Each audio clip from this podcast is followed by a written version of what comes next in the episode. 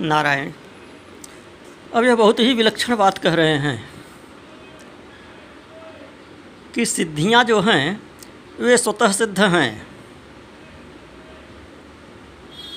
स्वतः सिद्ध का क्या तात्पर्य है कि सबके पास हैं। वे सिद्धियाँ हमारे पास भी हैं, आपके पास भी हैं, सबके पास हैं। कैसे? जिस प्रकार वेदांत में कहा गया कि आत्मा ज्ञान स्वरूप है,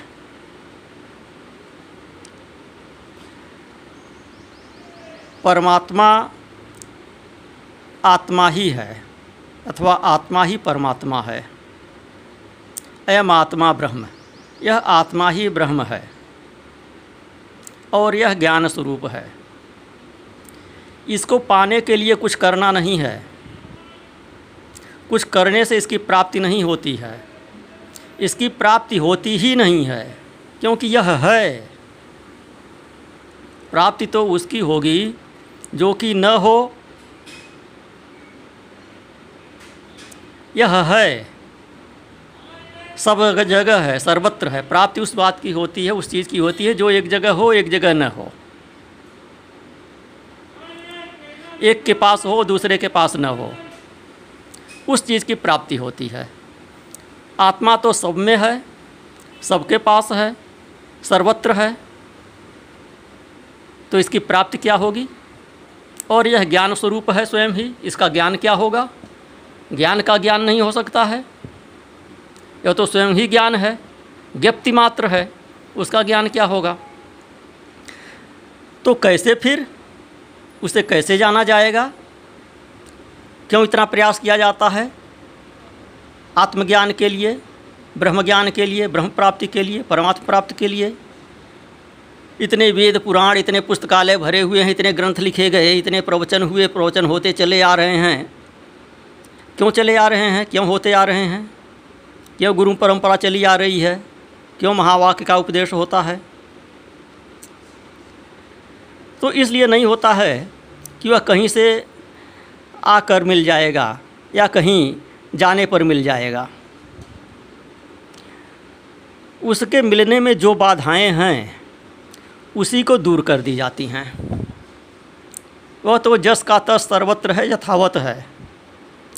लेकिन अज्ञान के आवरण से ढका हुआ है। कर्म संस्कारों के आवरण से ढका हुआ है। इसलिए उसकी प्रतीति नहीं होती है। लगता है उसका ज्ञान हमें नहीं है। तो जो बाधाएँ हैं, जो आवरण हैं, उन्हीं को हटा दिया जाता है। फिर वह तो है ही, जहाँ का तहाँ, जस का तस है। संदूक में रखे हुए खजाने की तरह से है। कपाट खुला, खजाना जस का तस है। या आप बैठे हुए हैं खजाने के ऊपर, आपको पता नहीं कि आप खजाने के ऊपर बैठे हुए हैं। लेकिन आप खजाने के ऊपर बैठे हुए हैं, खजाना तो जिसका तस है, उसे कहीं खोजने नहीं जाना है। ज्ञान हो गया कि आप खजाने के ऊपर बैठे हुए हैं, खजाना आपको मिल गया। नहीं ज्ञान है तो नहीं मिला। तो इसी प्रकार से योग शास्त्र में बता रहे हैं कि जो सिद्धियाँ हैं, ये सिद्धियाँ सबके पास हैं। इनमें जो रुकावट है, जो बाधाएँ हैं, उन्हीं को दूर कर देने से सिद्धियाँ प्रकट हो जाती हैं। अपना प्रभाव दिखाने लगती हैं। तो कह रहे हैं, निमित्त प्रयोजकम प्रकृति नाम वर्ण भेदस्तु तथा क्षेत्रिक क्षेत्रिकवत्त कि पहले बताए हुए जो जन्म, औषधि आदि निमित्त कारण हैं, पाँच कारण जो बताए, सिद्धियों के पाँच उपाय बताए या पाँच प्रकार बताए, पाँच प्राप्त करने के पाँच मार्ग बताए, कि जन्म, औषधि, मंत्र, तप और समाधि। इन पाँच मार्गों से सिद्धियाँ मिलती हैं। तो यह पाँचों जो हैं, यह प्रकृतियों को एक स्थान से दूसरे स्थान में ले जाने वाले नहीं हैं। सिद्धियों को एक स्थान से दूसरे स्थान में ले जाने वाले नहीं हैं। इनका काम केवल रुकावट को दूर कर देने मात्र का है। इसके बाद प्रकृतियों की पूर्ति तो अपने आप हो जाती है। जैसा कि ऊपर वाले सूत्र में कहा जात्यंतर परिणाम प्रकृत्या पुरात। कि एक जाति से दूसरी जाति में बदल जाना रूप, जात्यंतर परिणाम प्रकृति के पूर्ण होने से होता है। तो जाति अंतर परिणाम परिवर्तन के लिए, अर्थात उन उन विलक्षण शक्तियों के प्रकट होने के लिए, जिन जिन प्रकृतियों की, अर्थात जिन जिन उपादान कारण रूप तत्वों की आवश्यकता है, उनकी पूर्ति से शरीर, इंद्रियों और चित्त का एक जाति से दूसरी जाति में परिवर्तन होता है। तो यहाँ प्रश्न उठता है कि जन्म औषधि आदि निमित्त कारण प्रकृतियों की पूर्णता कैसे कर देते हैं? क्या वे प्रकृतियों के प्रयोजक हैं, चलाने वाले हैं? क्या वे सिद्धियों को ले आते हैं या ले जाते हैं? क्या औषधि ले लेने से अथवा अन्य जो कुछ वहाँ बताया गया, जन्मांतर से, तपस्या से, मंत्र जप से शरीर एक जगह से दूसरे जगह चला जाता है या दूसरे जगह से वस्तु यहाँ पर आ जाती है तो ऐसा कुछ नहीं होता है। ये सब कुछ तो सर्वव्यापक है, यह आत्मा सर्वव्यापक है। इस व्यापकता में जो बीच बीच में बाधाएँ हैं, जो बीच बीच में मेड़ बाँध दिए गए हैं, उन मेड़ों को हटा देना है। उदाहरण देते हैं क्षेत्रिकवत। तीसरे सूत्र में कहे, निमित्तम अप्रयोजकम प्रकृति नाम वर्ण भेदस्तु तत्र क्षेत्रिकवत। कि निमित्त जो हैं, ये जो पाँचों निमित्त बताए गए, पाँचों उपाय बताए गए, सिद्धियाँ प्राप्त करने के, प्राप्त करने के कहना उचित नहीं बैठता है, क्योंकि उनके क्रम में सिद्धियाँ अपने आप आती हैं। सिद्धियों को प्राप्त करने के लिए उन्हें नहीं किया जाता है। सिद्धियाँ तो उसका स्वाभाविक परिणाम है, आती ही आती हैं। तो वो जो निमित्त हैं, जिनके कारण सिद्धियाँ आ जाती हैं तो वे प्रकृतियों को चलाने वाले नहीं हैं। वो प्रकृति के अप्रयोजक हैं, अर्थात सिद्धियों के अप्रयोजक हैं। उनसे तो केवल रुकावट का छेदन किया जाता है वर्ण भेद है। रुकावट का छेदन, रुकावट को दूर कर दिया जाता है। क्षेत्रिकवत, कैसे? किसान की भांत, क्षेत्रिक किसान को कहते हैं, किसान की भांत। जैसे किसान एक खेत से दूसरे खेत में पानी ले जाने के लिए पानी को ठेलता नहीं है, मेड़ को काट कर रास्ता बना देता है। पानी के रास्ते की बाधा दूर कर देता है। पानी को चलाता नहीं है। पानी सहज स्वाभाविक रूप से अपने मार्ग से चलता है। उसके मार्ग की बाधाएँ दूर कर देता है किसान। तो पानी खेत में फैल जाता है। तो इसी प्रकार से इन सिद्धियों के मार्ग की जो बाधाएँ हैं, वह तपस्या से, मंत्र जप से, समाधि से इत्यादि जो पाँच कारण बताए गए, उनसे दूर होते हैं। तो वो बाधाएँ दूर होते हैं तो वे सिद्धियाँ अपने आप आ जाती हैं, प्रकट हो जाती हैं। तो जैसे कहे कि जैसे किसान एक खेत से दूसरे खेत में जल ले जाता है तो केवल उसकी रुकावट को ही दूर करता है। उस जल को चलाने का काम वह नहीं करता। रुकावट दूर होने से जल अपने आप एक खेत से दूसरे खेत में चला जाता है। उसी प्रकार पहले बताए हुए जन्म आदि निमित्तों द्वारा जब रुकावट दूर हो जाती है, तब शरीर, इंद्रियाँ और चित्त, इन सब में परिवर्तन के लिए जिन जिन वस्तुओं की आवश्यकता होती है, उन उनकी पूर्ति अपने आप हो जाती है। रुकावट दूर होने पर कमी को पूर्ण कर देना प्रकृति का स्वभाव है।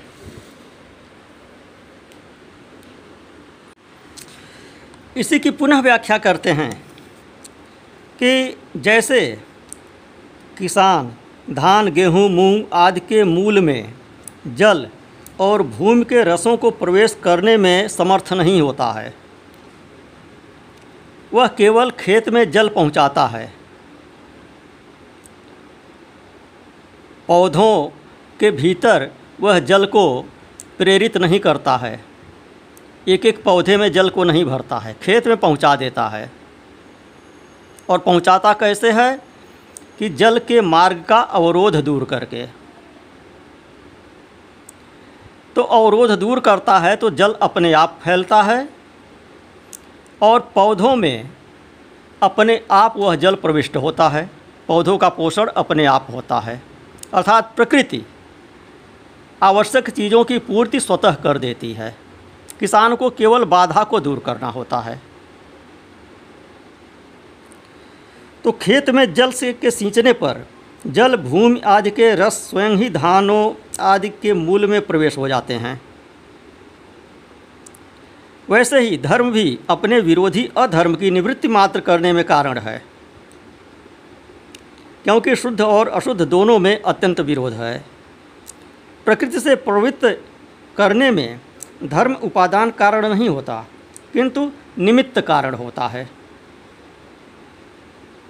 तो यह जो साधनाएँ हैं, अभ्यास हैं यह सब निमित्त कारण हैं। ये उपादान कारण नहीं हैं।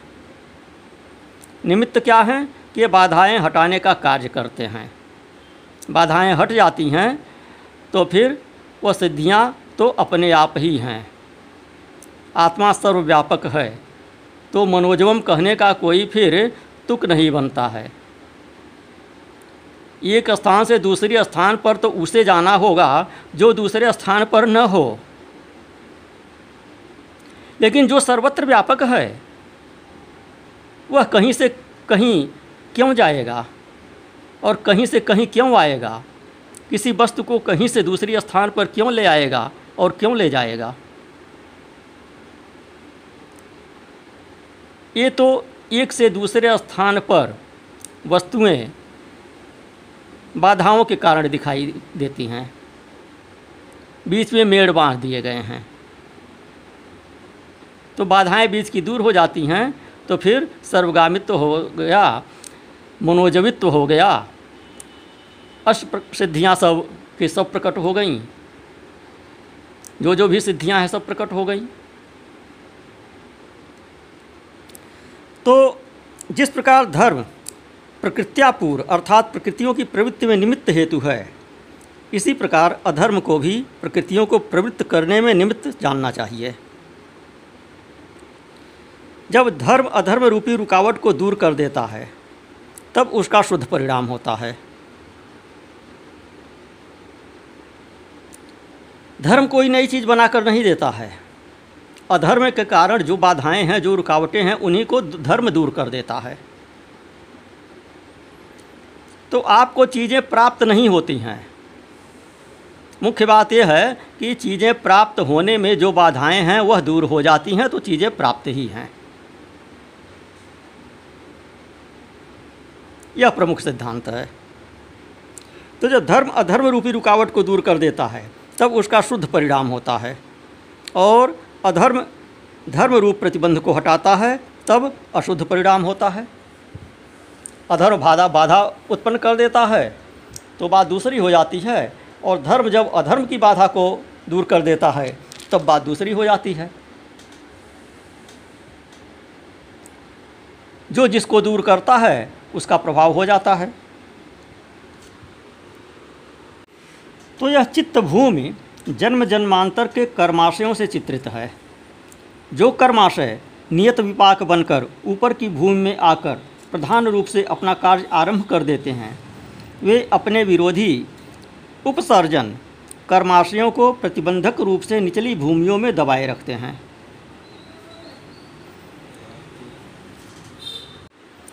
तो सूत्र में बताए हुए निमित्त धर्मों का केवल इतना काम होता है कि जिन प्रकृतियों को आपूर अर्थात भरना होता है, आपूर करना अर्थात भरना होता है, आपूर्ति।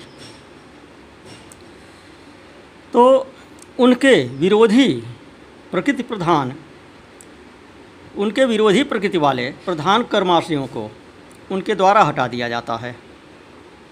तो इस प्रकार निचली भूमियों में दबे पड़े हुए उपसर्जन अर्थात गौड़ कर्माशय। अपने प्रतिबंधक के हट जाने पर ऊपर की भूमि में आकर प्रधान रूप से इच्छित प्रकृतियों के भर देने का काम आरंभ कर देते हैं। तो जिस प्रकार सब किसान, जिस प्रकार जब किसान खेत में पानी भरना चाहता है तो उसके प्रतिबंधक मेड़ को काट देता है। तो इस प्रकार प्रतिबंधक मेड़ के हट जाने से मेड़ से रुका हुआ खेत से बाहर का पानी स्वयं खेत में आना प्रारंभ हो जाता है। इसी प्रकार, एक जात से दूसरी जाति में बदल जाने का परिणाम, अर्थात जन्मांतर का परिणाम, उनकी उपादान कारण प्रकृति के भर देने से हो जाता है। यही कारण है कि जब कभी ऐसा देखने में आता है कि अकस्मात एक अधर्मी धर्मात्मा बन जाता है। तो कभी कभी धर्मात्मा अधर्मी बन जाता है। तो उस समय उसके जो प्रतिबंधक कारण हैं, वे दूर हो गए होते हैं। अधर्म का प्रतिबंधक धर्म दूर हो जाता है तो अधर्म की प्रवृत्ति हो जाती है। और धर्म का प्रतिबंधक अधर्म दूर हो जाता है तो धर्म की प्रवृत्ति हो जाती है, अधर्मी महात्मा बन जाता है।